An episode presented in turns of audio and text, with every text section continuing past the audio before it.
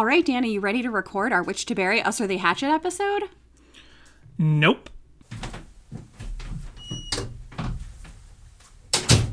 Hmm, that's how that feels. No, I don't hate you. Don't wanna fight you. Now I'll always love you, but right now I just don't like you. No, I don't hate you. Don't wanna fight you. Now I'll always love you, but right now I just don't like you. Cause you took this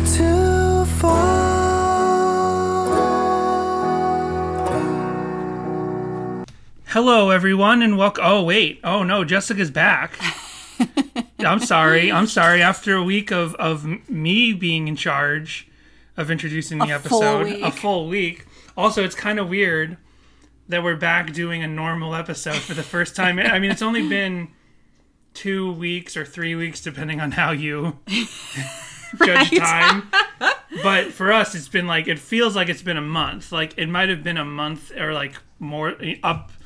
Upwards of three weeks. And we're recording this on election day, which is even more just like, it, I mean, we could have like the next uh, week, because there's no way they're going to know anything tonight, could feel like a year. So, Right. also, I was working, I was working today um, on a gig, and I had to carry a lot of equipment on a mile and a half hike to and from where we parked and the shooting location. And on my way back at like around the half mile mark, and I slipped and sprained my ankle. Yep. so then I had to like with with the my couple other lovely crew members like helping me like try and, and get back that that last mile. It was a lot. Now, speaking of a hatchet, speaking of hatchets, I'm glad it's not like a 157 hour situation for you. Oh, I'm just jeez, kidding. I I don't oh, know. I don't know. He didn't use a hatchet, eh, right? He just used his teeth or something. I've never seen the movie. I don't know. I didn't see it. yeah, remember the hatchet? Did you? Is it called the Yeah, hatchet? the book? The Yeah. book. Yeah. With the kid and the dog. I think there Yeah. was a dog. Yeah. There was another. There was a sequel. I think. Wait, was the other side of the mountain the sequel, or was the other side of the mountain the first one? I don't remember now. but I think the hatchet I read that was in the first elementary one. school. I think.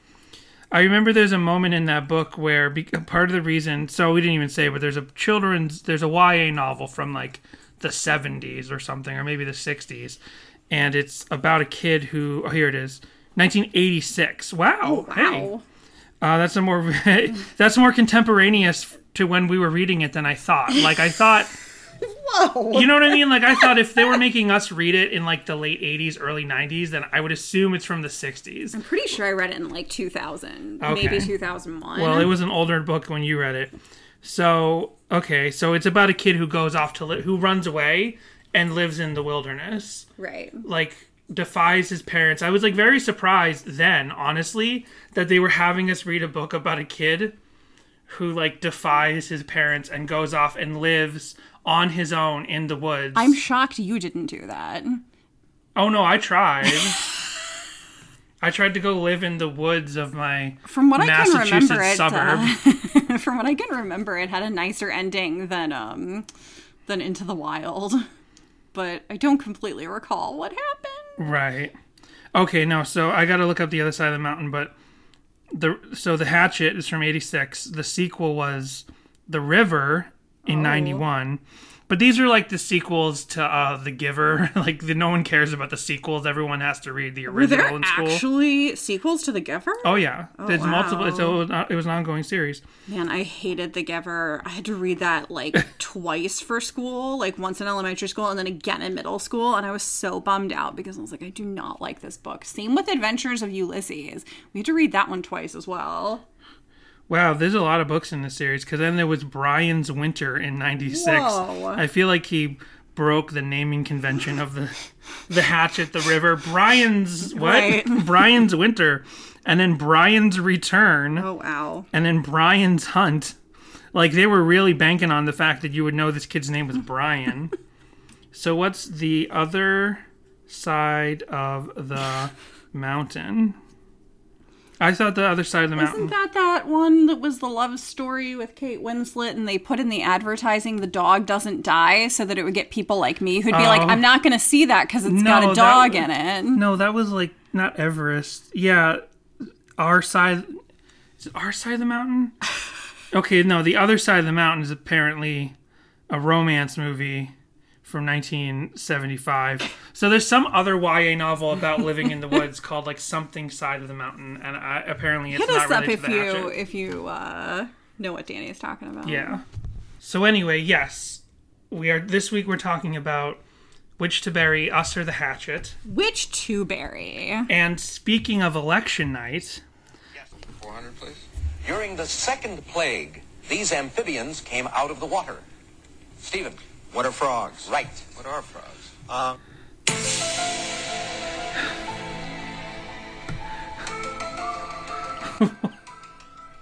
Which to bury? which to bury, us or the frogs? Jessica loves that meme video. yeah, I don't know. it's just it's celebrity Jeopardy, and David Duchovny goes, "What are frogs?" in response to Stephen King's answer of "What are frogs." Um, well, I posted. Speaking of election night, I posted a couple of polls, and let's see. I said. I saw one of them. I said which to bury, us or the hatchet, and 50, 54% said us, and 46% said the hatchet. So, I mean, I think that's about, then that's a, with 100% reporting in. Sorry. The us got, so Which got what? Sorry, I'm I'm on some pain medicine know, and uh, out of 41 votes, Okay. and 100% are reporting now from Twitter, okay. 54% said us, and 46% voted for the hatchet. Really? So for the Electoral College of Twitter, wow. the winner is us. But meanwhile, over on instagram That's the popular vote. Okay, so is then is Instagram the, the the Electoral College? Yeah, exactly. So with still five hours remaining to report from from Instagram, it's it's it's a landslide in the other direction. 50 31% of people said n- sorry uh, wait how many people i forget this that, is where I voted. I yeah didn't. I didn't instagram doesn't give you percent they give you number of voters 31 people said the hatchet and 14 said us john schneck also said us and of course he's an electoral college voter There you go. So, even though the more popular vote was the hatchet, John Schneck is our electoral college, I and guess I could- it is us. I could add up the, the, the numbers of votes across both, but I'm not going to do that. Um, but we do have other top of the show business. So it's been weeks, and I've been mentioning to mention this, but as mentioning to mentioning to mention mention to mention this, but as you recall, we talked about um, another there going back to like the first few months of our podcast, how we started the podcast out and we're like, I think we're the first Relient K podcast, and we're like, nope, there was one other, and it was called Reliable J, and they only oh, had four episodes, and then they disappeared a couple months before we started. Like they were pretty recent. Their last episode was pretty recent to when we started. Well, it turns out it's, and I still don't know how to pronounce his name out loud, so I'll just say T. Josh T. That he's he's on Twitter. It's him because uh, like weeks ago now, and unfortunately, it just happened right as we got into this block of like weird episodes, like the April Fool's episode and the deathbed episode with all this particular business. So I just wanted to mention we now know who was hosting Reliable D- J. It was Josh, and I guess he's Reliable J. I think we mentioned this in a Patreon, Nice. but we didn't mention this on a regular episode. gotcha. And because I realized as I made that joke that he's the Reliable J, that I was like, I made that joke before, but that was on Patreon, I believe. Anyway, so that's an old podcast of one of our podcast mysteries now solved, and he's apparently bringing that back. Oh, and we never said this out loud on the podcast, but we had conversations where we assumed this, and he confirmed it. So now I think we can say, oh and he Gosh, Danny. and he did it. Well, he mentioned it in his repost episode. He did a new Okay. he did a new episode where he said it. We wondered did they stop doing the show because the couple of Reliable J the podcast might have broken up, and that's exactly what happened apparently. you know, we don't talk about the relationships so much about Relient K members. So we shouldn't talk about rival podcasts. Exactly. Well, I don't consider Reliable J. I don't consider Reliable J a rival podcast when we what we really hate is Magnified Pod. That's true. Those are facts. That's canon. So, which to bury, us or the hatchet? I said the hatchet. Right. Let's bury the no, hatchet. I'm saying that's the name of the song, and now we're talking about the song. Yeah. So, So this is clearly a song about a relationship. Yes. It has always been a song about a relationship to me. Right. I've never once heard this for, you know, there's a lot of different lyrics in here that you can cite for this, but I definitely, you know, did not see this as being about God or anything. But let me tell you what, some folks over at Song Meanings would would beg to differ. oh, we're so we're launching with the song meanings this week. But yeah, I mean, I absolutely agree. This is clearly about a relationship. Um, that's funny that you say I don't think Jesus is going to peel out and drive away. Right. I mean, maybe, I don't know. Yeah, of those handful of 2020 feels like he might have, I don't know. Yeah, this this song can go along with faking my own suicide where people miss where people can read a religious Christ allegory parable if they want, but they shouldn't cuz if they do, it makes Jesus out really really bad. Cuz faking my own suicide is like say if you try to put if you try to make that the resurrection as some people have and they thought they were innocently doing that they're actually like ruining the whole point of salvation and calvary and all that. But yeah this song is about people like hating each other. God would never say christ would never say i still love you but right now i just don't like you. You know what i mean? Like there's that whole thing about Well, I was thinking that it was more that's from the narrator's perspective, like, you know, I'll always love you, but right now I just don't like you to Jesus, if you I want to view it that way. Like, and yeah, who doesn't feel that way? Who isn't like, I feel so like, Yeah, when you out have of moments of crisis and and yeah, stuff. exactly. you think i still believe in god but he's not making it easy right now or Yeah, something exactly. So that it could be from that. Yeah, it could be from that point of view. But yeah, um, let me look at this. Make your decision and don't you dare think twice. Go with your instincts along with some bad advice. This didn't turn out the way I thought it would at all. You blame me, but some of this is still your fault. So that yeah, like that's a very that there's two people blaming each other here. Mm-hmm. And I don't know of any Christian song ever like that's like actually like Yeah. You know um, th- there's absolutely works of art and fiction and songs like blaming god for things or struggling with faith. I've actually there's lots of stuff of that in like in like jewish stuff that i've read like movies and comics that i've read that are very like that are about like orthodox jewish ways of thinking. There's always there's like making contracts with god and like all that kind of stuff. So that would be more in like an orthodox jewish thing. But to be like born again Christian thing and be like, you and God are both at fault. Right. Either no one would ever write a song like that in a Christian bookstore. Right. So no, this song is absolutely about a relationship. I never really understood the title. Cause you bury that you what are you gonna bury us or oh no now I get it Yeah.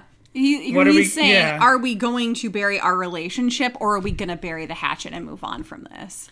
Got it. I literally never gave it any thought until now, and I Clever, instantly I could have huh? I could have just spent that that tiny molecule of mental energy to put it together, and it instantly happened. Okay, interesting. So I don't love this song. Oh, That's my oh. big. So now what are you gonna do? Bury a hatchet in my head because people love this song. I I love this song. I know you do, and a lot of people do. And the thing is, I don't dislike it. It's just one of those songs that's like right down the middle for me, like above, above fifty percent. It's in the top. It's in the fifty. It's in the top fifty percent for me. But it's, it's not like a song that I really think of all the time. And when I people have suggested we we do this song, and we're doing this song this week because of our guest, they picked the song. Um, but I Oh yeah, we have a guest today. um, but I just never think of this song. I never consider it. I never think of it. It's just one of those songs that when it comes on, I'm like, oh yeah, this song, cool. Right. But I never like dig into it. Now, Danny, you always refer for some reason to um, Five Score as Relient K's thrash metal album, but this is the This big is screamo big- number. Yeah. Yeah. Well, I'm not sure if it counts as. I don't need to be a dick about it. Yeah.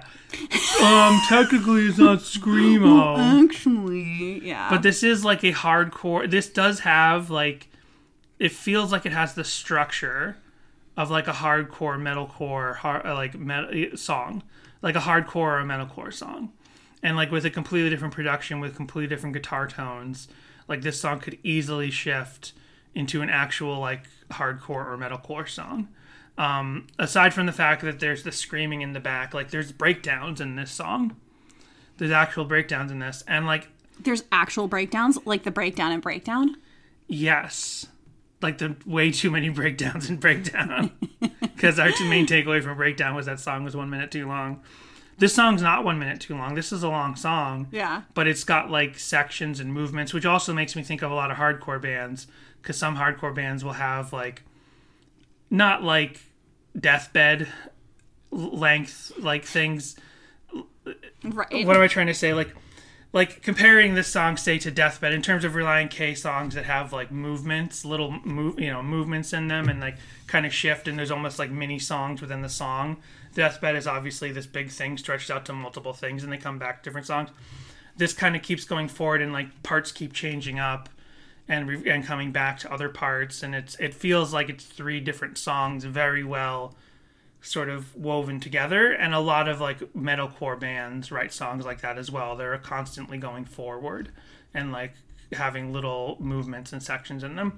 So i was thinking this is almost like Relient K doing easy core before easy core was really a thing but i don't think it really counts because easy core is like that kind of pop punk that has a hardcore structure right but I also think of Easy Core as being like the very super duper modern saccharine sounding like uh, uh, Forever Came Calling and and uh, Wonder Years and all those kind of bands.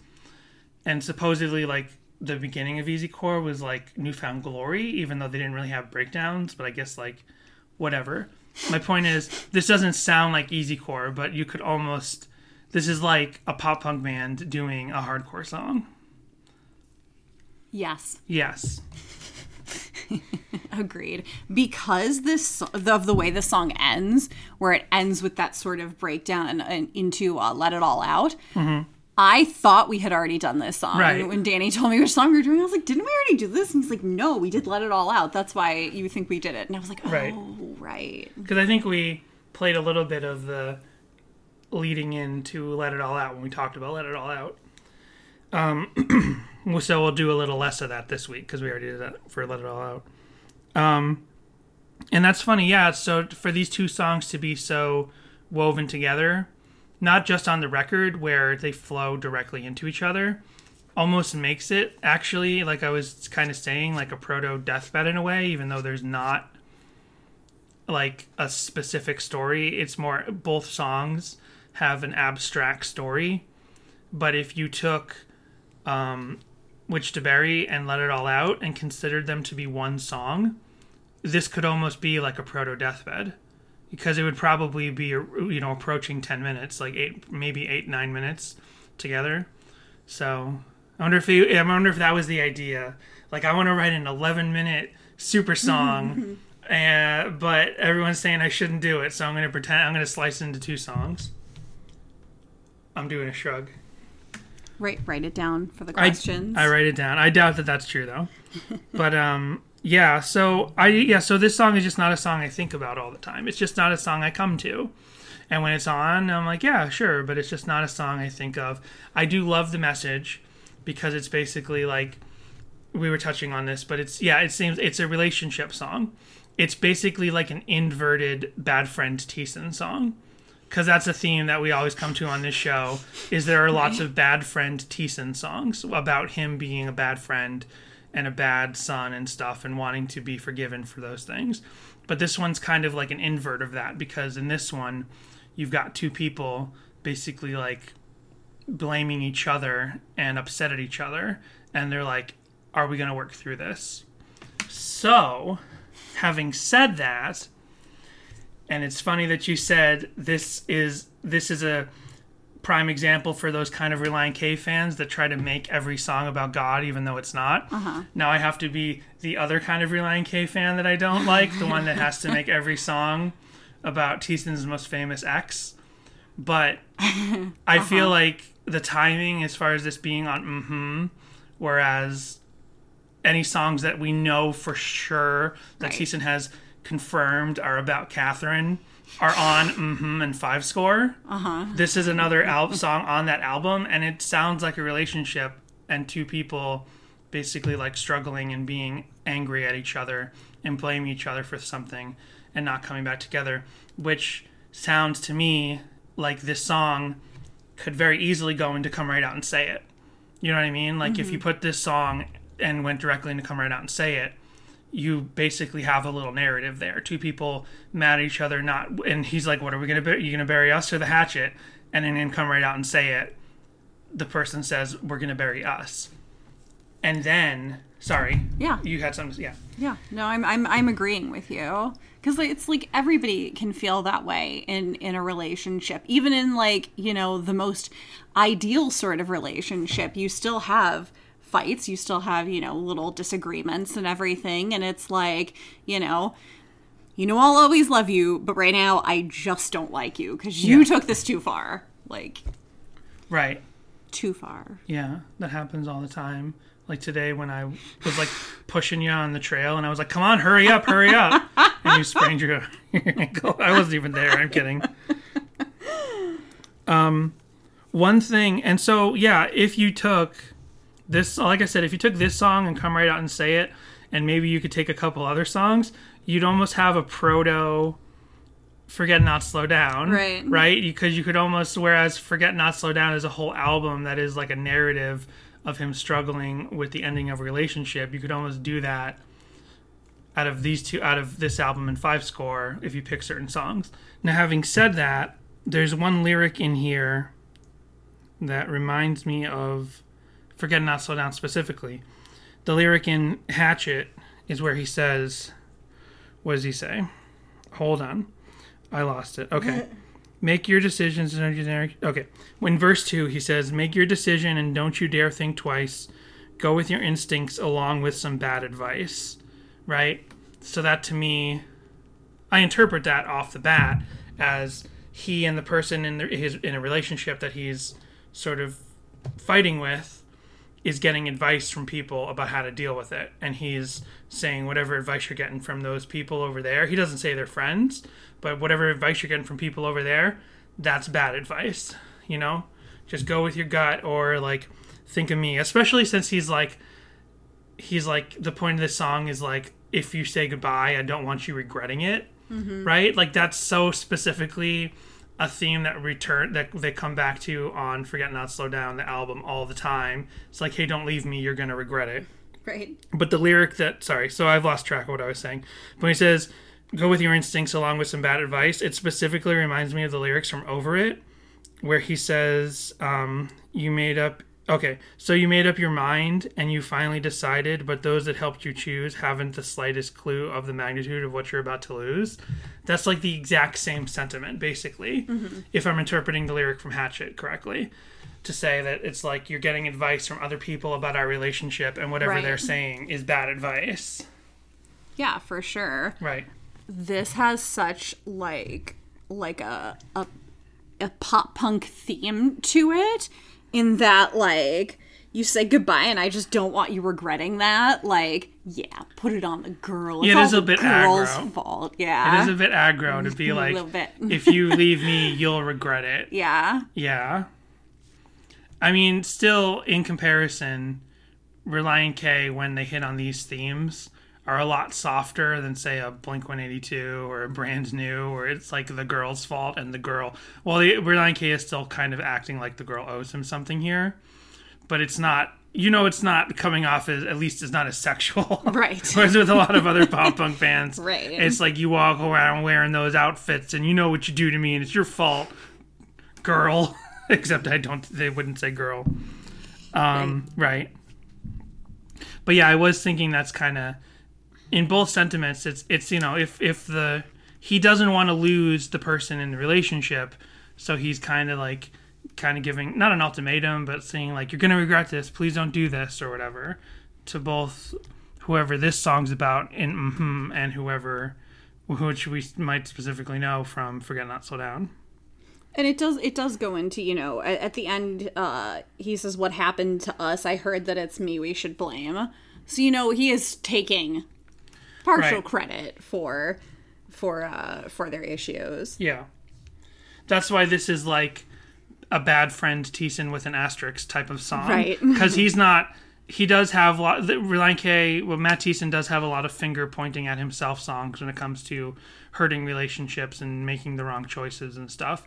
But there are these handful of songs where it's like, you know, something's up with our relationship, and I'm angry too, which people can happen. Like, you know, you it, people should be willing to accept blame and ask for forgiveness, but then those same people who want to, you know, like you you apologize a lot and you're like when are people going to apologize to me Right. like sometimes that can be reasonable and sometimes it's unreasonable but it, it's always hard to tell but it's a thing that everyone i think experiences except psychopaths because psychopaths just sociopaths sociopaths just want everyone to apologize to them all the time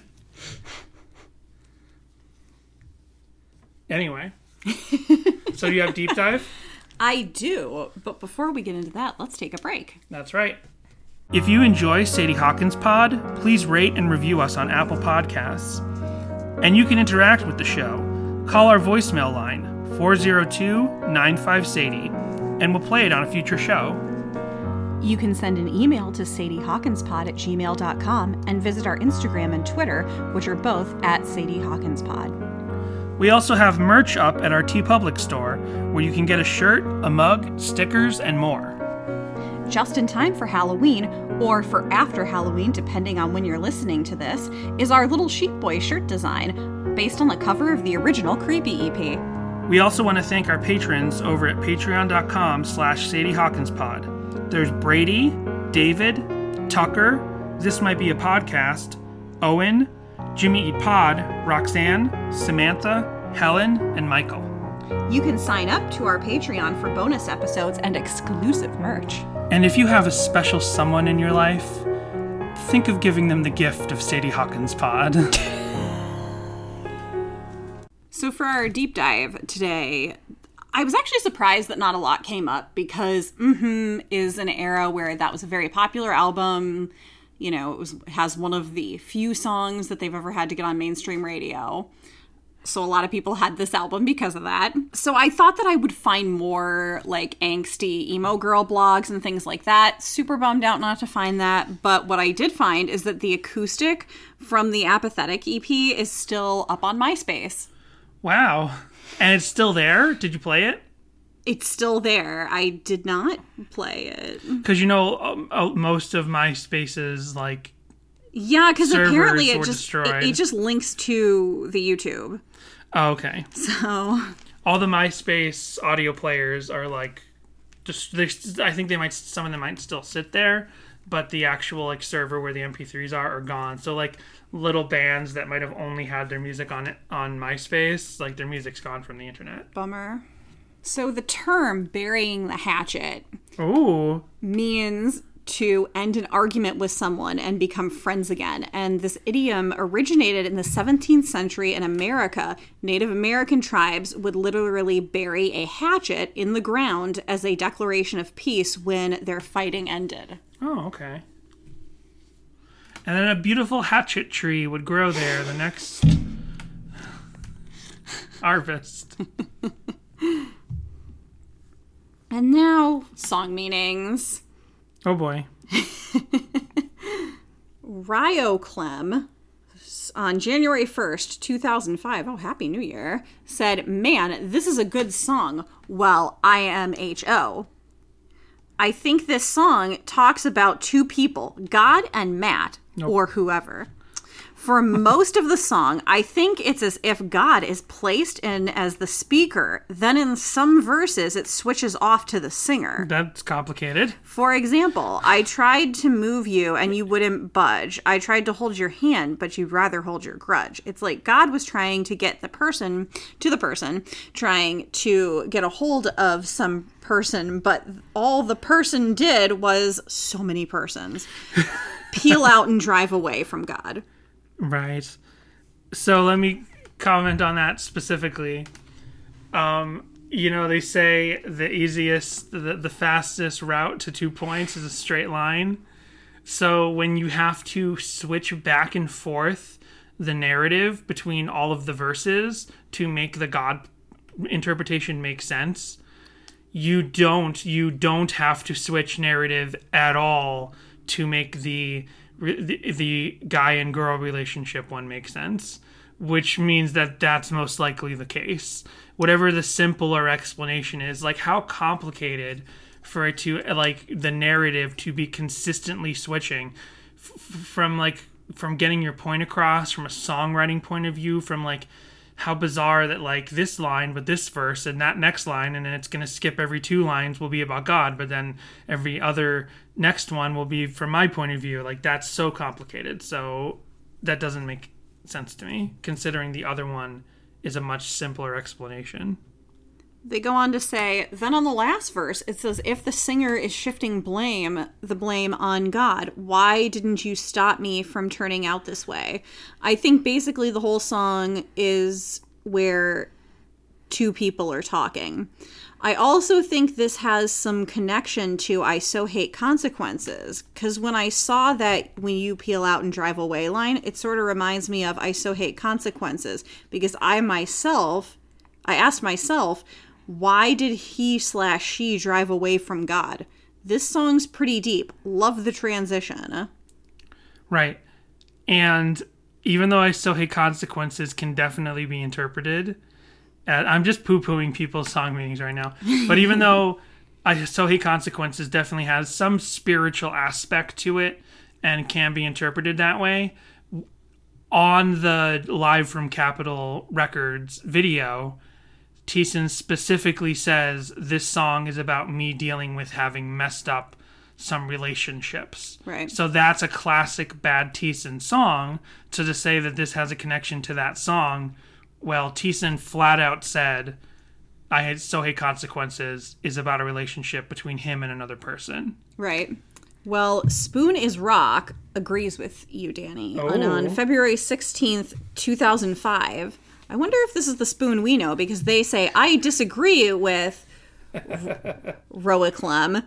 I just went to their concert in Orlando and they said this song is about when you love someone, but you're not exactly happy with them. I think it's about a relationship with a girl that it was gone awry.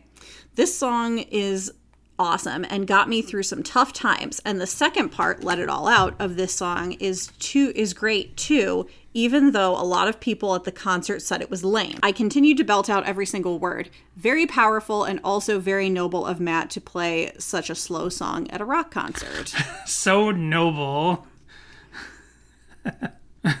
Milady.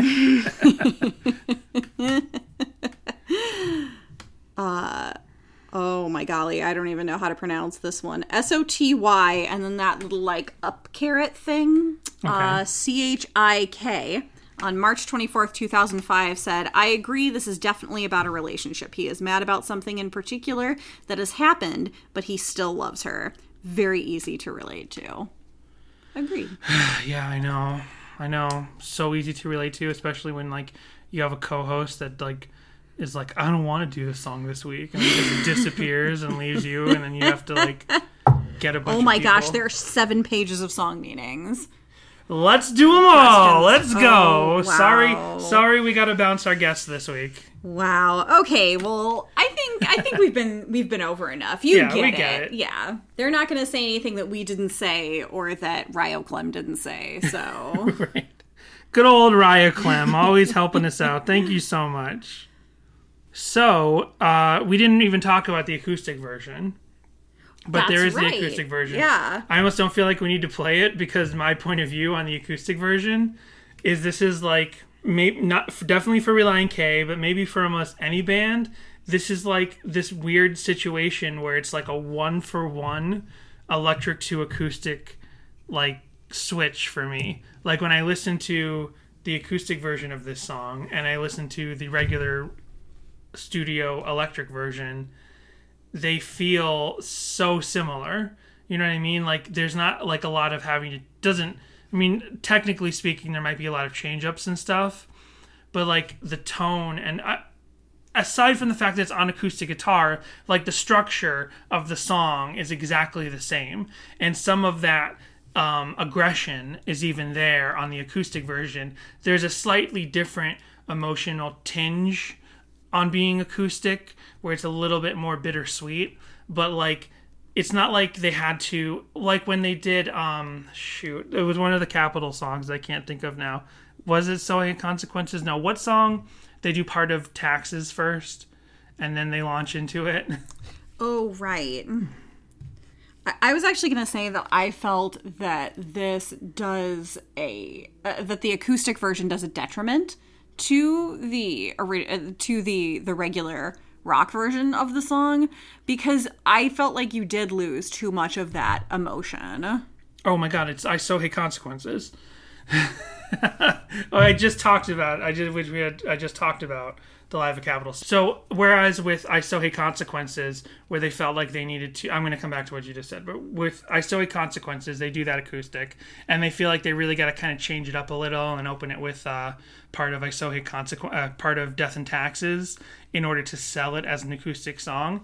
In my personal opinion, not in yours, they just took the what feels like the exact structure like didn't have to rework anything structure wise and we're just able to make it an acoustic song. And for an acoustic song i think it's very aggressive.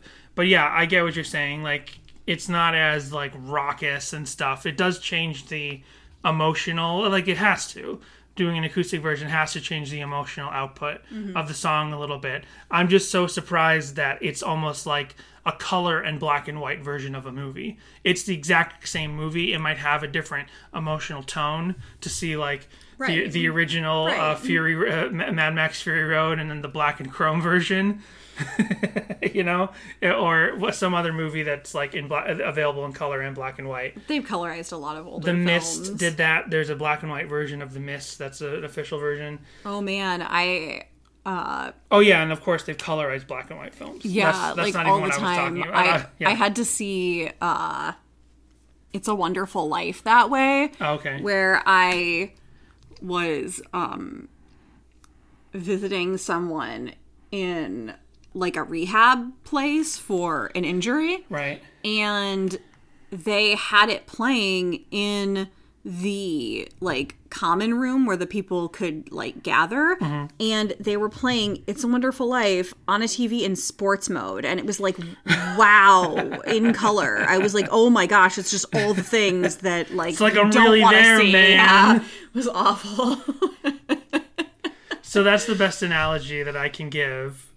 Whereas some acoustic versions of songs, it's like they've made it black and white and they've turned on sports mode and they've edited out some scenes.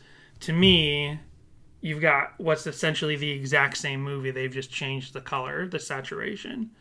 Um, but that's my opinion, not yours, and I apologize that I that I've disagreed with you. don't and right now, you right now you just don't like me. But you took it too far dan I know I did. I'm so sorry. too far So, in terms of versions that definitely lose the emotional pitch, here's a bad Nightcore version that I found.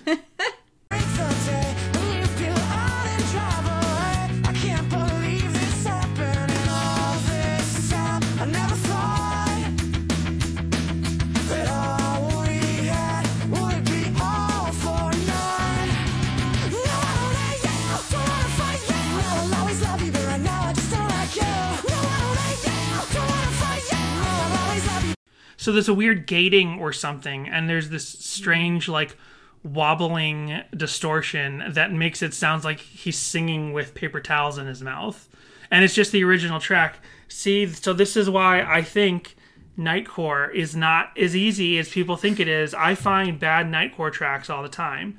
There is an actual like art to it. You have to use the right kind of program to speed the track up.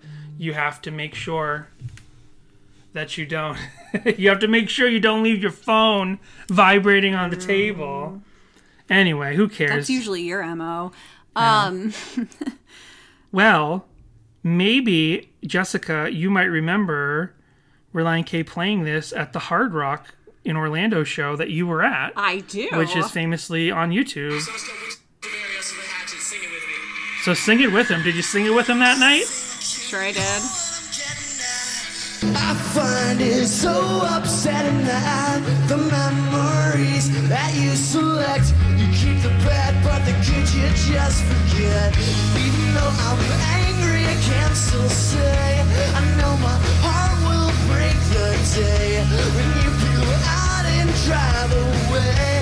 I can't believe it's happening all this time. I never thought.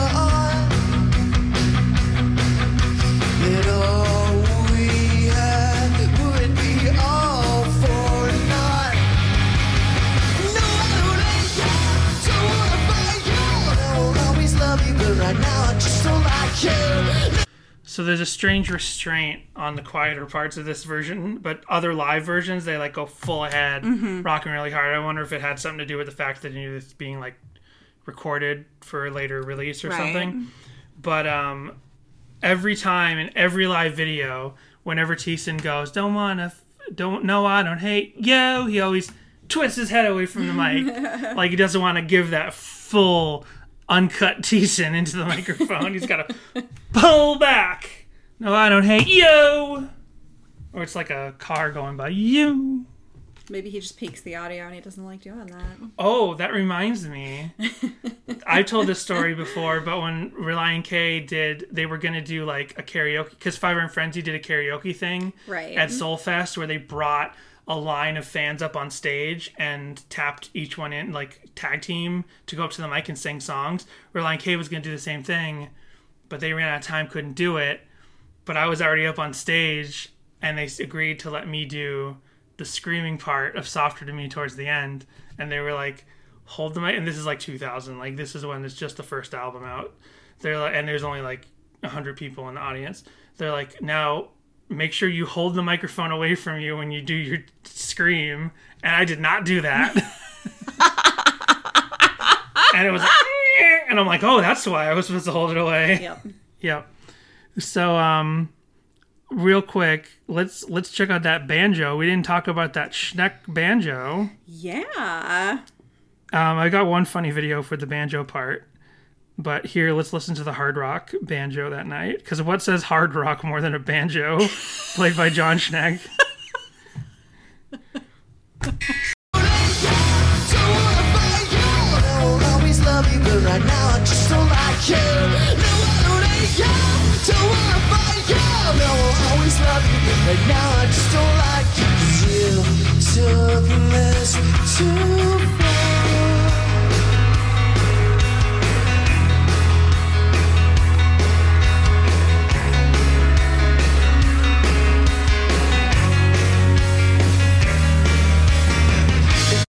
That's cool. Good stuff. I- In that recording, though, it almost sounds like a piano. It like you could. Yeah, conflate right. that There's with a little- piano very easily. in the uh, in the recording. So there's one here that I okay. So here's one video live that I found. Uh, it sounds really bad, but you can watch John Schneck, and this is in Baltimore, Maryland, in 2009, and you can see Schneck trade off the guitar for the banjo in this video.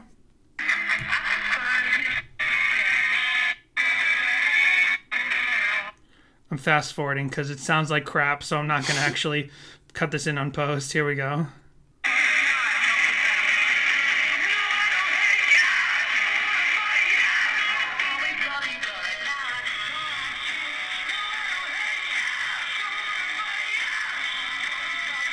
It's super aggressive. It's a very no. y- He already switched. yeah, he did the switch. You missed the switch. I saw it. And listen to that crowd. Yeah, they are psyched for that banjo. They love, that it. banjo. the Baltimore crowd loves the banjo. A lot of Steve Martin fans in the audience.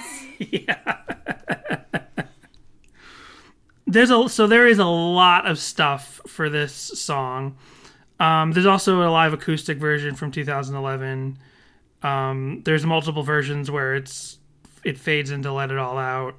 There's stuff from you know mm 10 and and it was a common common sh- song for them to play from mhm, originally coming out all the way up to like pretty much now. Like I don't think I found any 2016 live stuff, but like they played it from mhm, all the way up to collapsible lung era. They never stopped playing it.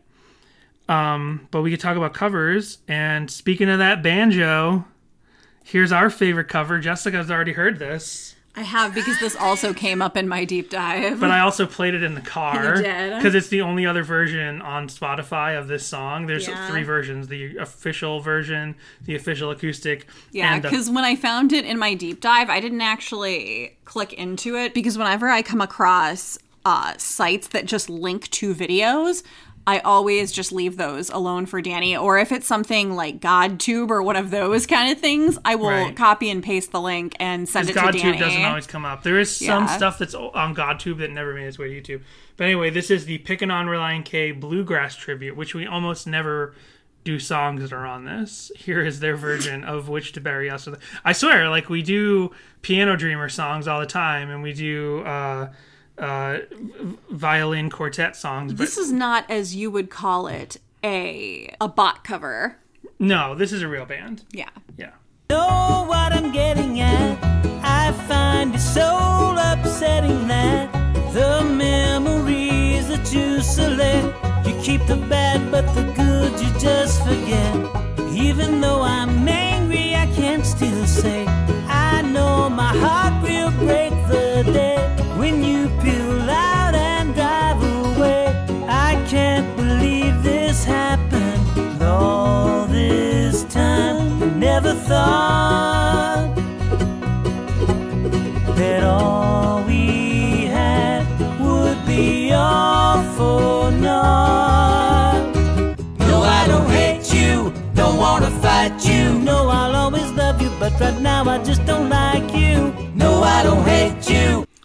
That part's not so good. The I don't hate no, you. Don't. I don't The understand why so many people had to join in. It's just well, it might be the same guy just layered on top of himself, but I There's could a be. female It- voice in there as oh, well. Oh, okay.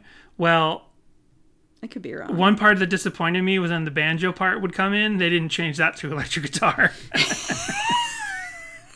That would have been amazing. So here's one of the. So there's a okay, and also there's a lot of covers this week.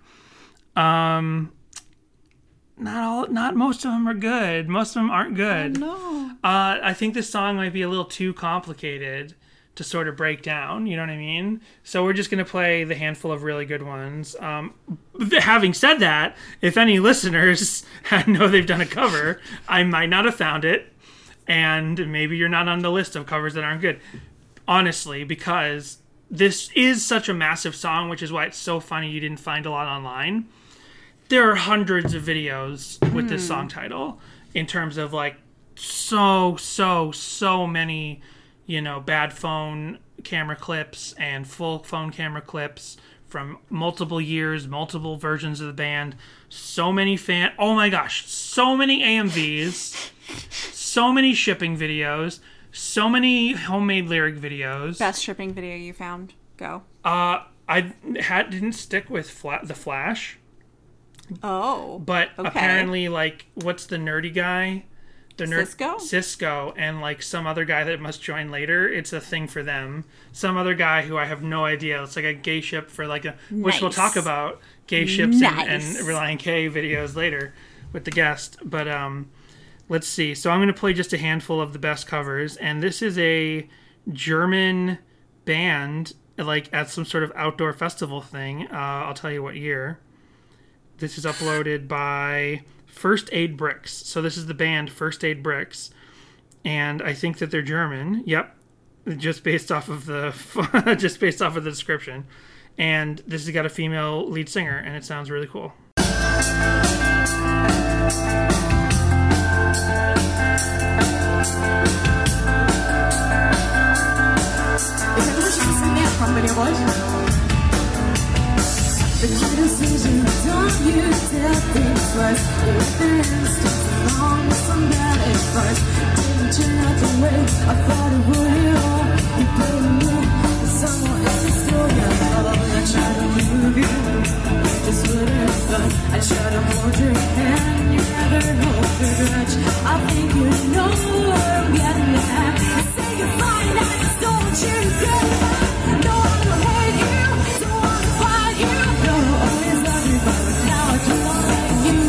I love that. Damn, she's got some pipes. Yeah, it's good. Um, uh, this is Zeke Power. We have a new Zeke Power cover, Nice. and this is like an old one for him. I think this is from nine years ago. It's only got two thousand views. I'm sorry, Banjo Dreamers. I didn't. I didn't mean to be mean about your about your cover. It's Banjo lovely. Dreamers. You're mixing up the piano dreamers Yeah. with yeah. We'll just call them Uh, banjo. picking it up or something like that. picking it right? up a ska tribute to banjo bluegrass music. Um, so multiple like attempts to the probably honestly some of the best of the lesser covers were just uke covers because they just played simple chords and sang the song. But so many people trying to recreate this song when it's apparently so complex.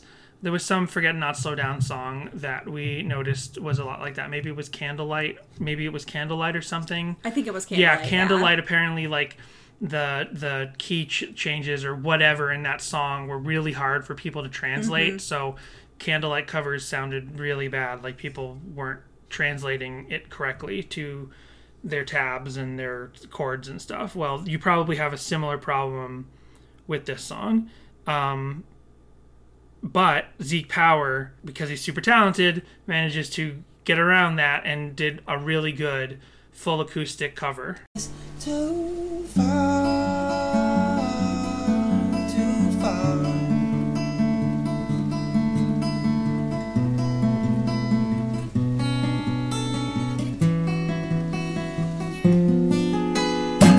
Make your decision, don't you dare think twice. Go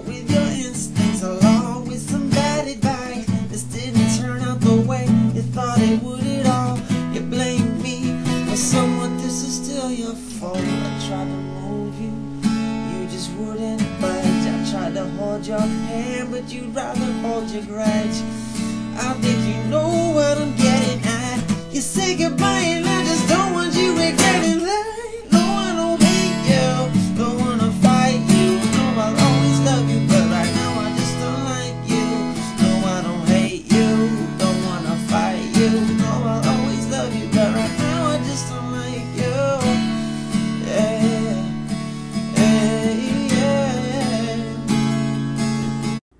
Man, you love Zeke Power. You that was like- lovely, by the way. No, no, no. It was lovely. It's just funny. It's like you love Zeke Power like I love a a soulful lady voice or whatever it is that I always say Well, that I like. I like Zeke Power because, with the exception of like one Christmas song we listened to, which he kind of just did it slow and boring, right. all of his covers he changes something about the groove he change he he he he or he like just plays it to his style perfectly mm-hmm. which is the opposite problem with most of these covers which was the problem with all most of these other covers it's just like everyone is just trying as hard as they can to emulate exactly what Relient K put down on record Right. both in the acoustic version and in the electric full studio version and they just couldn't do it together as two or three people on acoustic guitar. It just would be lacking. They're trying to put that same energy into it, but here Zeke Power is like he's holding back, and he knows he's got to like not give the whole thing. You know, he's got he can't go full Right. blast into screaming it out. Right. So okay, Jessica's laughing at me because I have opinions. So we do have a guest this week. I just have a couple of fan things that I wanted to play. Yes. This please. is I've never seen this before, at least not in this style, where it's like fully edited afterwards. It's a it says full Sims two and three music video, Oh, okay. and this is not like a RuneScape or a No, no, club- this is a popular thing. People do The Sims like No, but yeah, but I want to, I just want to say this isn't like a RuneScape or a Club Penguin video or something where it's just the full screen of the game and they run around and place the text of the song. This is like a full machinima edited thing with like camera Yeah. zoom ins and text across the screen, Yeah. like fully edited. This is like Red versus Blue, that that Halo TV No, show. this was like a really popular thing for people to Oh, do. okay. Like for well, a this couple is only from five years ago. Yeah. So here you go.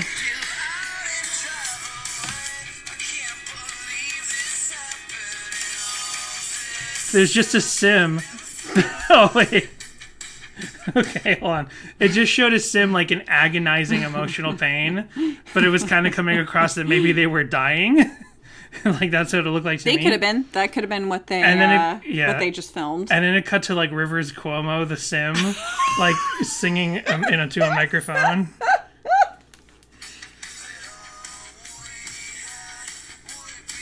And there's like a camera. They added like a film camera stutter.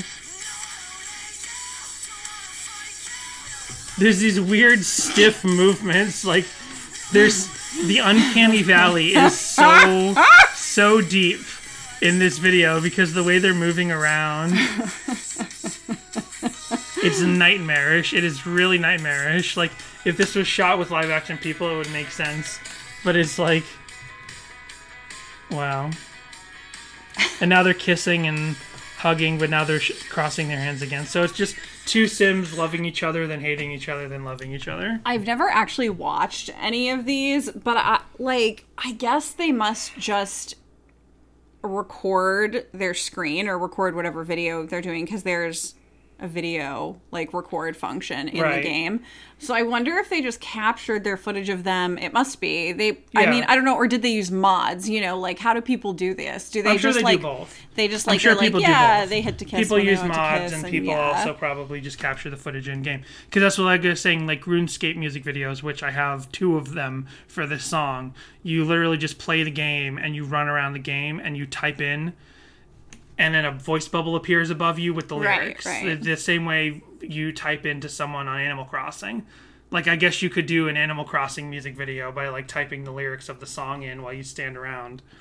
Um, there's someone with RC car footage. There's someone who made a an FMV of their house cat running around to the song. Nice.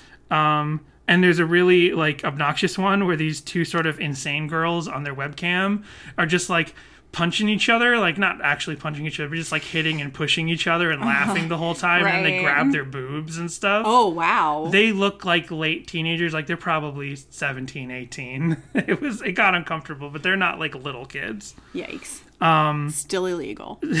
I guess so. And but then I want to play this is oh and there's two ALS videos. There's a ton of people love this video this song. They've made a lot of derivative videos about it. But I am going to before we get to our guest, I'm going to end it with this one. It's what the fuck am I looking at? Two flash animated. It's not it's like a furry thing like they're they're not anthropomorphic, Oh, is that what it but they're cats. They're flash animated cats who They are didn't like have abs though, so I couldn't no, tell. but they're not anthrop- they're not anthropomorphized. They're not humanized, but they have like a human emotion in their faces as they walk around this flash animated jungle being mad at each other. And we're not quite there yet.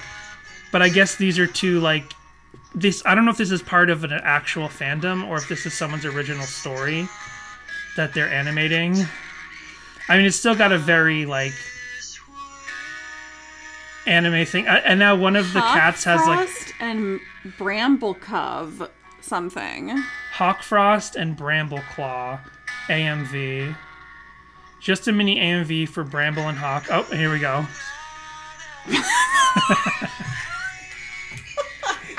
and now the cat is lip the animated cat is lip syncing the song. With a stake coming out of his bloody chest.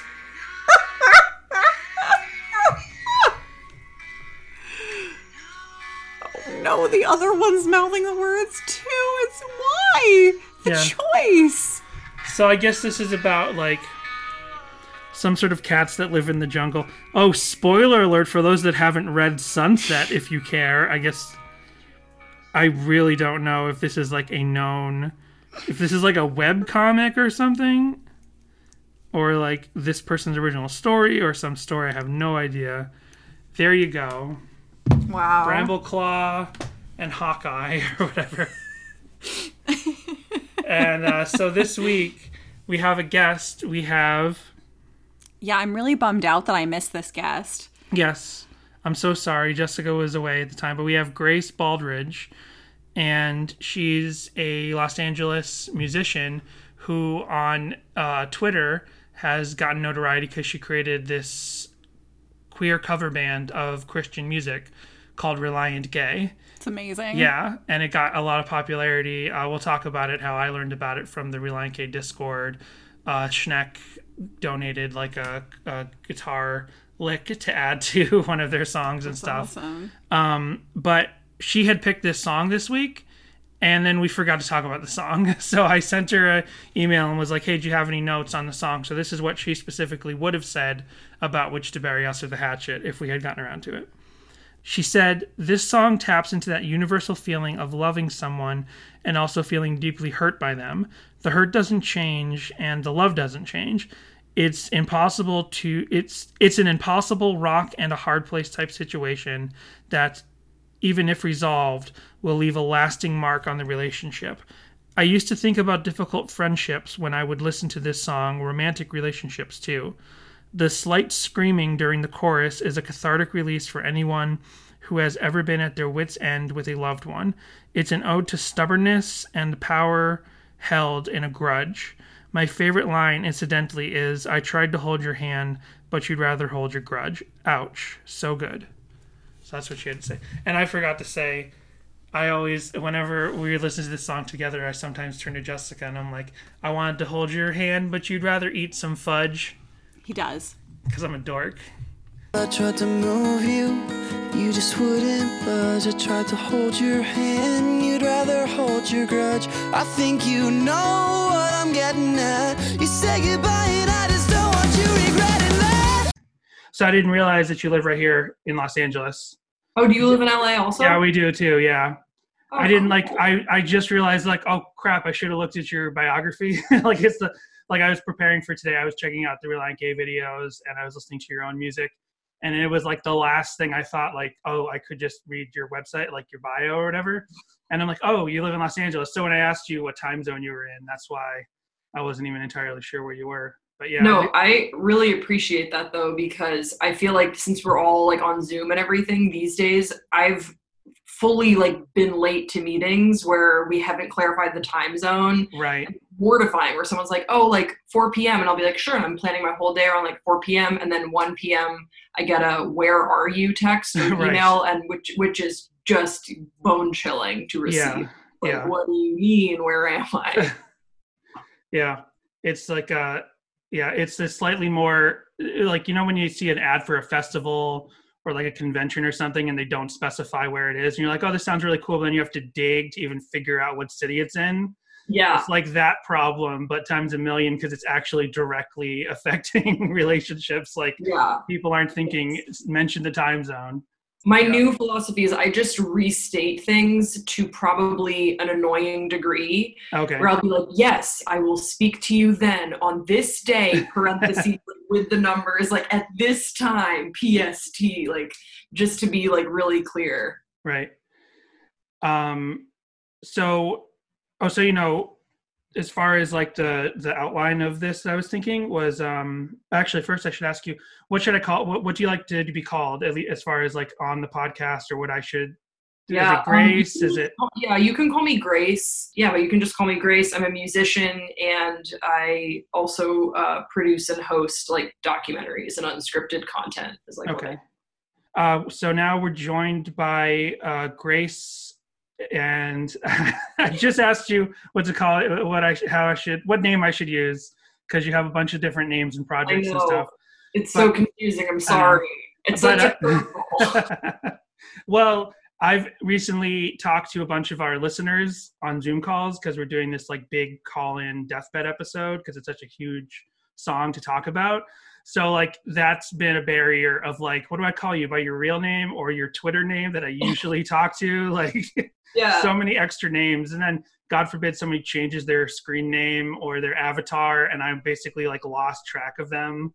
Even though they're right there, I've lost track of them for a while. So it's true, especially with avatars because vi- I'm a visual learner, so I sort Right. of like keep track of like my friends. I'm like, oh, this person has this bluish icon or something like that. I can recognize it when it pops up.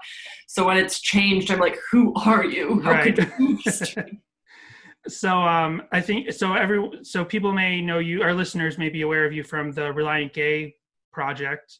And uh your music is Semler. It's just called Yeah. Semler, right? Yeah, so my full name is Grace Semler Baldridge, and as Grace Baldridge, I produce and host documentary series um, like State of Grace, which was for Refinery 29 about the intersection of religion and different social issues. And under my middle name, Semler, I make um, really sad and creepy folk music. And currently, April. That's our dog. Come here. I should have warned you. This was a guarantee that she No. would want to get in the podcast. no, I that's amazing that that's true because my one of my dogs may do the exact same thing shortly. April, come here. Come here. Unfortunately, my co-host, my wife, is not here today to like soothe the dog when this kind of stuff happens. So she's just across the room and will not stop. April, she's we, we refer to her as our audio engineer for the podcast. I that's so you know we have we have two dogs. My wife and I have two dogs. We have a, an older, very sweet pit bull who's wonderful and quiet, and then we have a, a rambunctious Chihuahua, and I refer to him as my producer because Oh, okay. usually when I'm like in this this is my office like when i'm in my office like doing anything he'll like he's like i need to be in here like i'm producing this record or like how dare you mix this song without me Right. i deeply relate well, ours is half Chihuahua, half Dachshund, so it must be something in that breed that. you need to show me april i Okay. have the same dog Okay, hold on one second. Let me grab her. Here she comes. oh my gosh she's so cute wait i'm gonna show you our dog it's we have the same type of animal okay. I feel like i understand you on a very deep level now we haven't even gotten into Relient K Right. I feel like I totally get you. Um, why can I not find a photo? Usually my phone is only photos of my dogs. I don't know why I cannot find. Where is Bean? Oh yeah, okay. This is this is my dog, Bean. He'll probably come in oh, here. Oh, nice. Yeah. The same, the same deal. Okay, you gonna you gonna be professional, April? There you go. Okay. I just put it down. I put it down back on the ground. Um, yeah, so she's part of our we she's part of our like promotions for the podcast as well. We put pictures of her in there and stuff, and she's on our uh, our Twitter, what do you call it, banner and all that Mhm. stuff. So she's she's an integral part of our projects as well. um, so so yeah, so uh, you you first came across our radar because I joined the Relient K Discord, and they were talking about Relient Gay on there, and it hit at like the perfect time because we've been doing this podcast for a little over a year, about a year and four months, and from like early on when we started, because we're both were raised Christian, my wife and I, we were not part of like looking back now, we were not part of any kind of evangelical churches. Like i had more um i kind of fell in with some evangelical type churches like in my high school years but it was really like in the last you know with the with social media and everything and connecting with people in the last like say five or six years that I was like oh that's what evangelical culture is like or even like just the zeitgeist right now politically like actually understanding what kind of churches other people dealt with. Like my wife and i had very much more like um laid back churches and and their viewpoints on like homosexuality or you know persecuting people of certain you know like not believing in human rights and that kind of stuff like our churches growing up didn't just didn't touch on that subject. I mean you can assume what they thought back then but they just didn't touch on it just at least not with us kids. So when we started this and that's where we came from going into this project of talking about every Relient K song. And when we started, we had no idea what kind of audience we would be getting, right? So we were like, well, we're not going to hide our political views. We're not going to try to cater to anyone. And I have seen like things where people pop up and they're like, I discovered a Relient K podcast, cool. And then they seem to like disappear immediately.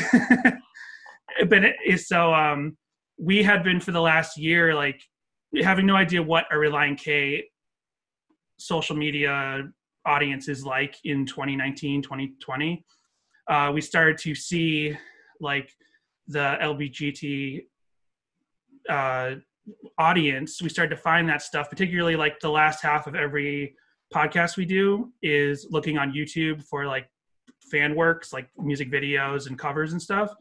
And so we would find a bunch of like, uh, you know, like shipping videos for, you know, gay ships for shows and stuff. And we're like, okay, That's amazing. yeah and then then i finally started cracking finding some people on twitter who are specifically like gay christians or stuff like that and would have that in their bio and we're like we're relient k fans there's also this like very small meme called the 12 gays of christmas we discovered which is that apparently the Relient K's 12 Days of Christmas is a big like male stripper song. Like I don't know if stripper might not be the right word, but a big like male burlesque kind of like a big sh- like a big sh- song to play at like male strip clubs apparently. It's because there's multiple videos on youtube of that song being used around christmas time. So it's like this whole meme of like people doing different kinds of dances to that song usually like suggestive and stuff like that. So we're like okay there's definitely something here. There's an audience here as far as like that but we just we're, we're trying to figure it out like who are the people who are you know part of the lbgt community and like relient k? And we had no context for that because um, i'm talking too much about myself. I won't ask you stuff. I'm just giving you no, the background on our show it's fascinating to like Yeah. hear about all the research that you've done and the different sort of um, communities and sub communities of Relient K fans that you've stumbled upon. I Yeah. had no idea that Relient Gay was mentioned on the Relient K Discord, and I would just like I'm so honored. okay I've been trying to get into Discord um, since quarantine. It seems like a cool way to connect with people, but it also feels like a bit intimidating. yeah I'm i like, agree very like that's super cool that um people on platforms that I'm not even participating in have like like carried this over and want to um talk about what we're doing because we are kind of making it up as we go but there Hmm. absolutely is an affinity within the queer community to relient gay sorry relient k um both i hope um Yeah. and i think that that's been like really exciting because it kind of feels like this this moment at least right now through tiktok there's a bunch of us going like wait you too? You too? Like i thought this was just like right. a thing. I didn't know there were like other people that went through the same formative years but alas of course we must have because relient k was a huge band even outside of christian circles. Like they Right. were they were major and so it's been really affirming to find other people that have this very niche but shared experience. Right so i guess we didn't say for anyone listening who doesn't know but um can you explain it's it's basically a cover band that you, Yeah. i just realized we didn't actually set up yeah that what would the be very Relient Gay project is yeah Sure. So um, I tweeted out um, like as a joke some like three or four weeks ago that we should put an all queer Relient K slash Switchfoot cover band together to tour the country and um, do right by kids that were done wrong by their youth group or their church camp. And a bunch of people like retweeted it and liked it. And I do not do well on Twitter, so I noticed that. I was Okay. like, oh, this seems to be hitting. None of my other takes are working, but sure, let's explore this. Mm. And so then I put out a cover of Be My Escape that I just like recorded on my USB mic at home. Um, and I put it out with like blank space built in there so that people could duet it on TikTok. And when you duet on TikTok, it's basically like you are singing along with the person um, that's made the original video. You get to kind of do like side by side videos, and I left a blank space. So I'm like, you sing this part. And we did that, and it was super fun. And I started just saying that we're going to really do this cover band and it's going to be called Relient Gay and we're really going to do it even though it's a pandemic and live music is the Right. last thing that's going to come back. Um, but since then, uh, it's really picked up in a way that I think has been incredibly inspiring of just other people with this very similar experience and foundation in contemporary Christian music from the early aughts and we're all finding each other. And right now, I'm kind of doing this queer Christian cover band project where I put out a new cover for the purposes of TikTok duets every week until I have to stop because I need to work on my own music too. But Okay. right now, I'm going to do it every week. That's great. That's cool. So I, I watched some of the some of the videos you post on TikTok talking about basically some of the same stuff you said, and um, I guess you and you do documentaries, right? You do unscripted documentaries, and you had done one. I guess correct me if I'm wrong, but maybe you were on this subject of like people who were maybe harmed by their churches because of their identities, maybe, and Yeah. then you went to interview a Christian label and had a little trouble there. Yeah, so prior to uh, COVID, I hosted a documentary series called State of Grace, which was all about the intersection of faith and different social issues in American life. And um, our last episode before quarantine was about the Christian music industry. And I was just curious about like, who are the gatekeepers to this industry? We know that whenever there's an exchange of money, that compromises are going to be made. So, in an industry where the foundation is faith, what do those compromises look like? Um, I think that the Christian music industry for a long time has sort of positioned themselves as beyond any sort of reproach or criticism because they're like, no, no, no, we're we're Jesus people, we're the good guys, and that veneer has never um, been authentic to me because I know from my own personal experience and also from the many people that we interviewed and all the research that we did in leading up to that episode that indeed there is a, a great deal of gatekeeping and there's certain theology within the christian music industry that works and there's certain theologies that do not and there's certain perspectives that they want to platform and there are others that they just want to absolutely um, i guess ignore to put it lightly or oppress to be more harsh Right. so that was our final episode. So I guess that Christian music and all this music that sort of raised me as a kid was front of mind when we started going into quarantine. And I don't know about you, but when quarantine hit, I started like reverting back into like the comfort of nostalgia. Uh-huh. So I was kind of thinking about all these old all these old bands, old TV shows, anything I found comforting in a confusing time. Right. And I think that that's why a lot of people have been doing this as well. And like, oh my gosh, Relient K, like I haven't thought about them in so long because I kind of thought that they hated me because they're associated with um, a lot of harmful teachings of I would say mainstream Christianity, or at least like Christianity that like buys the most airtime, let's say. Right.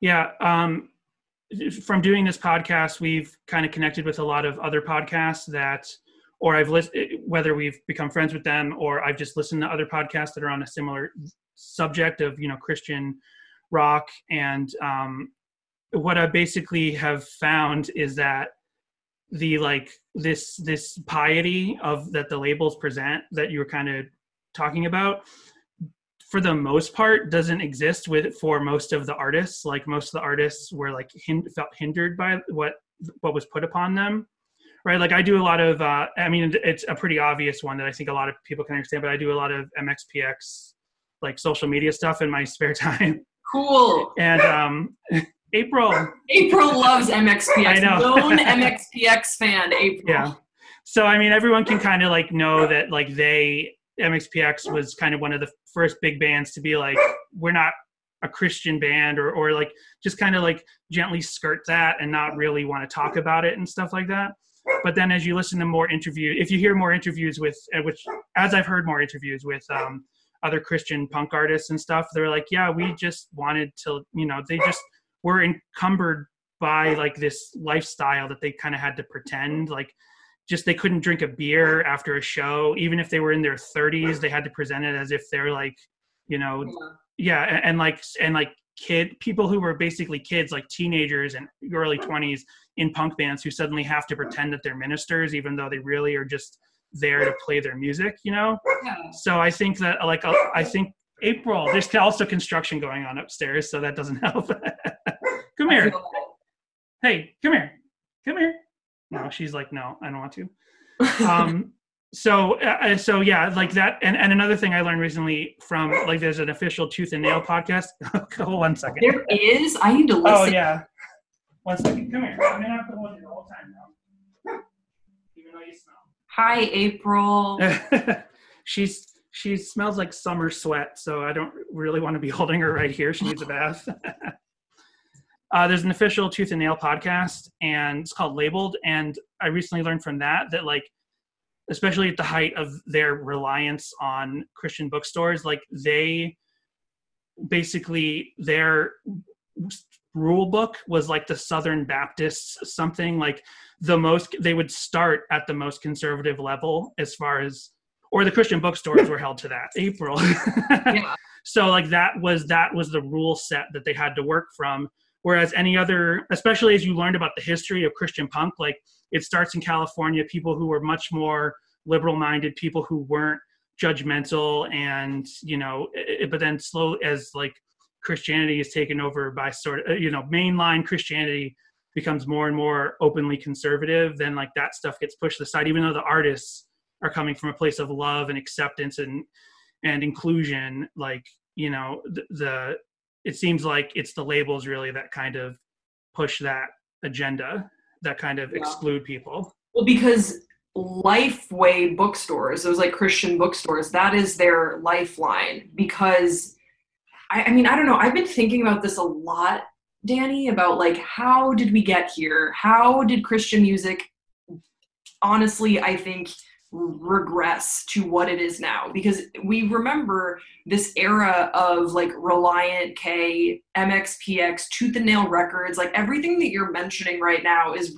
bringing back such very like vivid and colorful memories right of music that I was allowed to listen to because it was Christian music, but it was still so creative and it felt like it was still like challenging me and, and talking about things that were real and there was there was an authenticity to it. And now when you listen to Christian music, it feels like just such a farce. Like Mhm. I don't know if you watched the full episode of the State of Grace episode where we went to do Christian music and look into that, but we set ourselves a challenge myself with another uh, former Christian artist of writing a worship song in 10 minutes. I'm not saying it was an amazing song, but we did it in nine minutes. Like you Right. can water metaphors, you can write this repetitive music that's really not saying anything, that is not inspiring anything. And it's because I think that as Christian music became more openly conservative, it started sort of uh, shutting out their audience of people who were like thrashy, gnarly creatives who were identifying with this more expressive genre they were like no no we don't we don't want you guys anymore. It's for branding wise we're going to do the soccer moms in the van. And i know like that is a verbatim thing that was said to me when i was in nashville. It's the Mhm. moms driving the car. They have a whole family structure that within christian music they're like this is who we market to and they market to the mom driving the kids to and from the car. And this is the type of music that she listens to. And that's why it's no accident that around like the 2010s i would say you Mhm. started every single band even the ones that were like really like throwing down and like raging started putting out worship records because Right. that was the mandate from the labels because that's what the mom driving the car was listening to because they basically just kind of gave up on the kids. Because we were saying you know what? We want to be more progressive. We want to be more inclusive. These rules don't make sense. The word homosexual didn't even appear in the bible until 1946 we're having some questions here and they're like you can just shut up. Right no you don't exist anymore. Never mind. Forget you. Right. Now we're just sort of here in limbo. Like wait wait wait. What happened we still have these questions and they're just hoping that if we if they ignore us for long enough that we'll just go away and forget about all this music and these experiences that raised us and these conferences that we went to. Like if we just ignore your questions. But the exciting thing about social media is that actually we're all finding each other and we're more powerful than ever. Like toby mac is ignoring the hell out of this cover but i know that it's the first thing that comes up when you type his name in twitter right now so you can ignore us all you want but you should be able to say gay rights and not be worried about like losing your sponsorship it's just human rights Right. Damn. Yeah, absolutely. Um, yeah, I, I, that's like I said. Like when we started doing this project, I was like, "Who's our particular audience?" And we might get a listener right away and then lose them right away. But you know, I don't want. I wouldn't ever want to sell short of the things that I actually believe and think. And maybe it was was it? I wonder if it was easier in the '90s for these because I don't know. I, I actually lost that train of thought. But basically, I was thinking like there's this Christian punk that like say, say like Five Iron Frenzy who kind of would brush on the idea of homophobia and unfortunately when you go back and look at those songs it's it's still baked in the idea of homosexuality is sin but we shouldn't judge people for sin but it's even though that's wrong by you know under it was wrong then and it's wrong, it's wrong now but it to even think that there's a song that even says that in a Christian bookstore. Yeah. You know what I mean? Like, it, it, and basically, was it like, you know, I mean, I know because I had a high school teacher who was a Christian who was like a Christian heavy metal guy when he was in the 70s and 80s. And he was used to the idea that like mainline Christianity of the 70s and 80s hated the fact that they were doing heavy metal because they thought like the, the music itself was inherently evil, you know, as Mhm. opposed to the message. Like the messages couldn't have possibly been more Christian. So then slowly, like Christian metalcore and punk and all this stuff gets kind of accepted in this corner of mainline Christian Christian music industry and stuff. But then maybe the ideas start to get too radical and they start to push it back out and they're like, no, we're done with this. And those bands kind of go off and either they want to stay in the mainstream Christian thing, so they basically match that, or they just they leave like they're slowly just like not signed by those labels anymore and mm-hmm. then those bands either have records that like fully denounce things like actively like whether the members become atheist or something or they're still christian and they have more liberal ideas they have songs that attack that or like a band like mxpx who like if you dig in deep enough like you can figure out what they believe but they don't advertise what they do or don't believe anymore but they clearly like they just it, they just like what we believe isn't really your business so we just go forward playing our own music and making our own money and finding our own audience who like understands us and we don't need like the christian industry for that kind of stuff so Yeah. it's it's interesting how it's all gotten to this point of where i'm sure a lot of people when they think nostalgically like you did at the beginning of quarantine of thinking like getting nostalgic for like you know cornerstone and those festivals and those Oh my gosh, Yeah. cornerstone!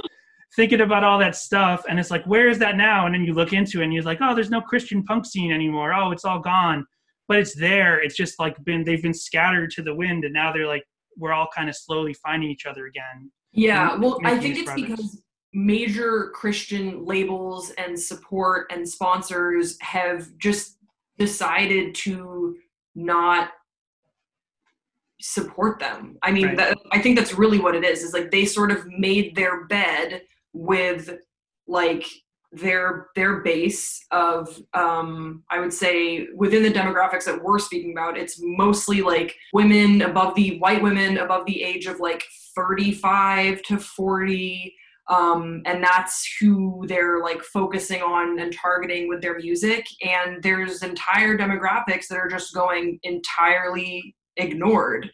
Um, and i think they just need to as an industry the christian music industry should just be honest that they're like we are this is ideologically where we are and we are a monolith and you toe the line or you don't participate. Because i think what's like confusing and i remember sitting down with uh, sitting down with an executive at a major christian label and introducing myself as i am still a christian.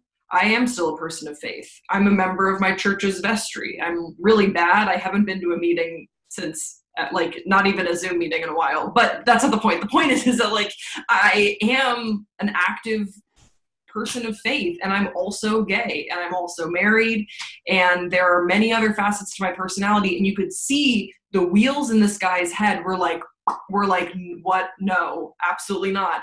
And i think that they've just sort of decided to not acknowledge and put on horse blinders to to people that are that are interested or that were interested or that went through this music. And i think it's absolutely their loss. Mhm. and i'm excited that we are kind of picking up the slack. Because if they're going to dishonor our own humanity by by just cutting us off and shutting us out then like cool we maybe we don't even need you. It would be nice to be included.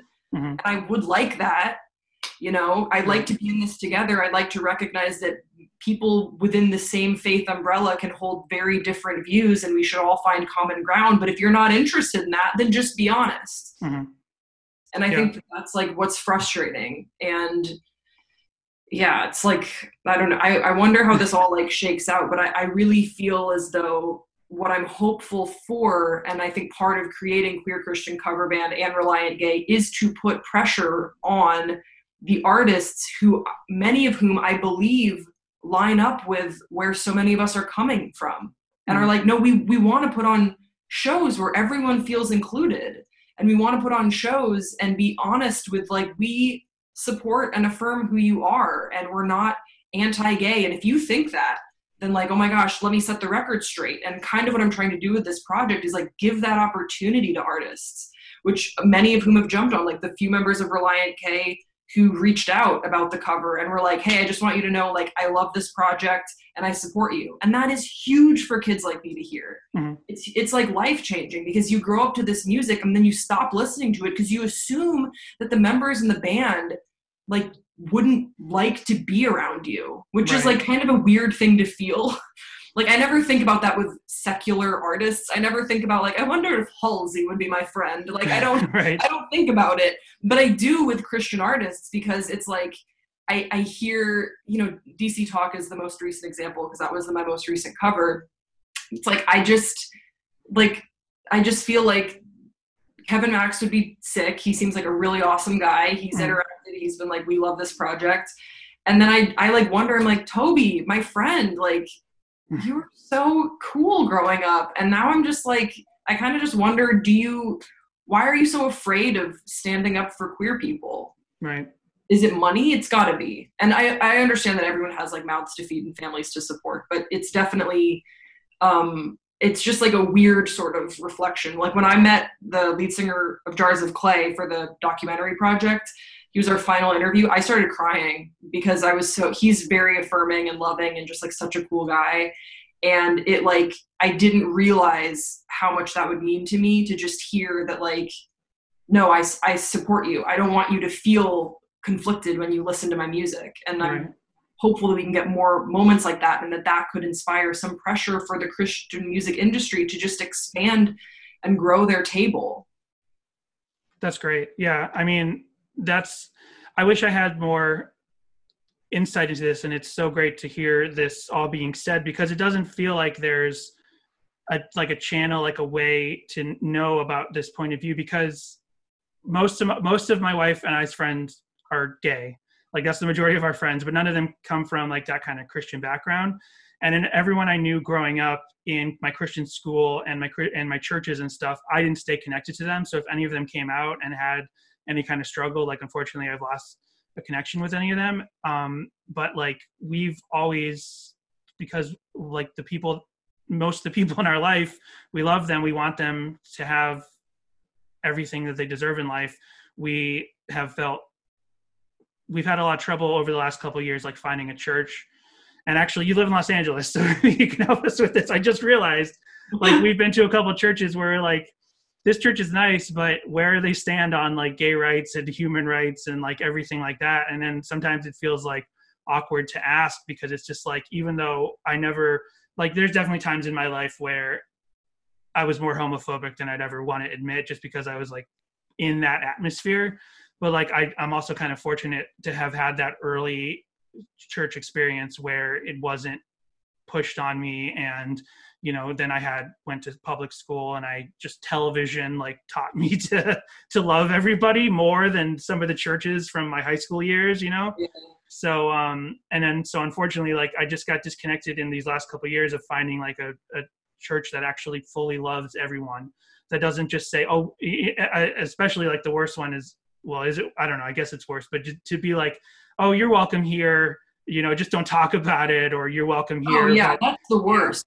I ra- I have relationships, friendships with people who I know are not affirming. Not my best friends, but like I know people who don't view my marriage to my wife as like okay. They think I don't know. I really don't. We don't go into details about it because we Right. to remain on kind of good terms. yeah Um, and I would rather know where you stand, and then we can sort of navigate that boundary in our relationship together Mhm. and what so many churches do, especially the quote unquote trendy ones here in LA, where they don't, they just say like everyone's welcome, like all are welcome. And then in the fine print, I wouldn't be able to hold a leadership position. I would not be able to be married or baptized in that church community. Mhm. Um, and the list goes on of the second tier of belonging that I would be that I would be ascribed because of who I am they right. don't advertise that and i think that is more insidious i just want like I just want people to be clear on where they stand. And I think that this we're, we're just meeting this pressure point now within Christian music where it's like I, I'm so sick of the answer like I love everybody. I'm like, well, that wasn't the question though. Like no mm-hmm. one asked you if you love everybody. It's such a meme at this point. It's like just can you say just say gay rights and just see what happens. Right. And you, and they'll be like "Good." they're like they like they like all flustered. I'm like just what happens if you say that? That's Right. why like I I was just about to tweet before we got before we hopped on and I was like I always like you know I should definitely not tweet when I'm just uh, bored. That's never. a good one. I, I wanted to be like the at Toby Mac say gay rights challenge, just because I was thinking about this. But I'm like, no, leave leave the man alone. He seems very kind. I just wish that he would clarify some of his positions, and then we can move on. Right. Yeah. Well, um, I- feel this is great. I mean, this is great just to hear everything that you're working on and stuff. Is there anything else like, um, as far as Relient Gay goes, and like your your immediate plans for it, or how people can get involved? Yeah. Uh, yeah.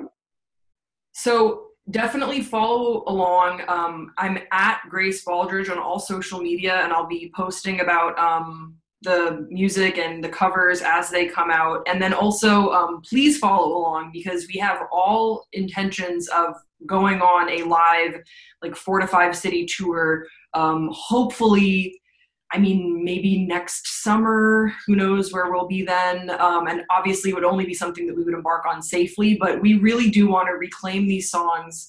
Relient K is such a fun band. I mean, their music is just, it's, it, I've been listening to it more than ever now, and it just doesn't really get old. It's super fun and energetic, and we want to bring that to a space that is radically inclusive. And um, I'm hopeful that if anyone is interested in this project, they just follow on social media, and it's kind of all I talk about these days. So you won't be able. Yeah, that's great. Um, and I, I guess my last question, just to double, just to figure this out, is um, I had so in order to watch all of your videos because I saw the ones on Twitter. I'm pretty much just Twitter and Instagram, right? And then I discovered from the Discord about your project. You were tweeting about it, and I'm like, oh, it's a TikTok thing. And my my relationship to TikTok is just like if something's really funny or really interesting, it'll make its way to Twitter you Yeah. know, or it'll make its way to Instagram. But I'm like, now I gotta get a TikTok because I want to watch like as many videos as yours as I could. So now I'm on TikTok. Um, like I actually downloaded it when the first like time the president was like, we're gonna ban it. I like Oh, I yeah. immediately downloaded it just to like show some support. But I'm like, as far as creating a login, like maybe later. But finally created a login.